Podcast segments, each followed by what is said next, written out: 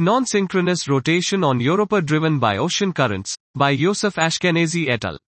It has been suggested that the ice shell of Jupiter's moon Europa may drift non-synchronously due to tidal torques. Here we argue that torques applied by the underlying ocean are also important and can result in retrograde non-synchronous rotation, NSR. We develop an ice shell rotation model driven by ocean stress calculated using a high resolution state of the art ocean general circulation model and take into account the viscoelastic deformation of the ice shell. We use the ice shell model results together with observed limits on the ice shell drift speed to constrain ice shell parameters such as effective viscosity, which is currently uncertain by at least four orders of magnitude.